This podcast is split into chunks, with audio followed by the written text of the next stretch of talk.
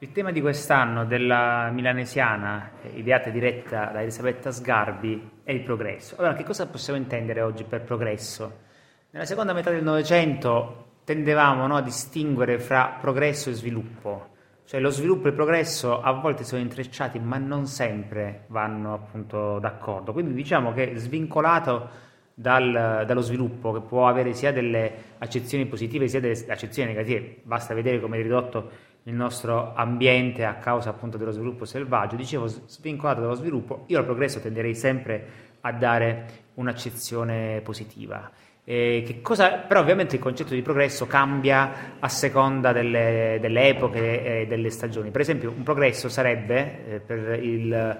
terzo, il quarto decennio del ventunesimo secolo, se ci vogliamo arrivare bene alla fine di questo secolo, è quello di cominciare a ragionare di nuovo non più come individui ma come, eh, come, specie, come gruppi umani perlomeno. No? Il, il, Covid dovrebbe averci insegnato appunto che nessuno si salva da solo e, e nessuno vive bene da solo, quindi recuperare proprio il concetto di,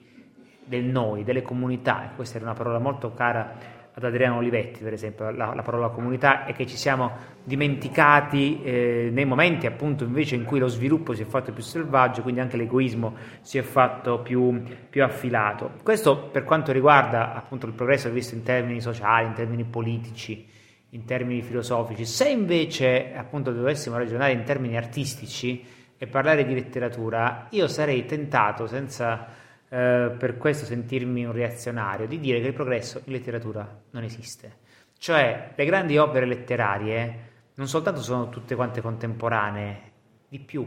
Le grandi opere letterarie è come se venissero tutte quante da una sorta di futuro prossimo, cioè sta per essere pubblicato il processo di Kafka, sta per essere pubblicato per la prima volta la, la Recherche di Proust, sta per la prima volta per essere eh, pubblicato Dubliners e per non parlare del Finnegan's Wake che sarà pubblicato tra una cinquantina d'anni quando forse riusciremo a capirlo, cioè nel senso che hanno, come diceva Walter Benjamin, ognuno di noi possiede una lieve forza messianica, questo vale a maggior ragione per le grandi opere letterarie che quindi eh, ci illuminano sempre dal futuro indipendentemente dall'epoca in cui sono state scritte.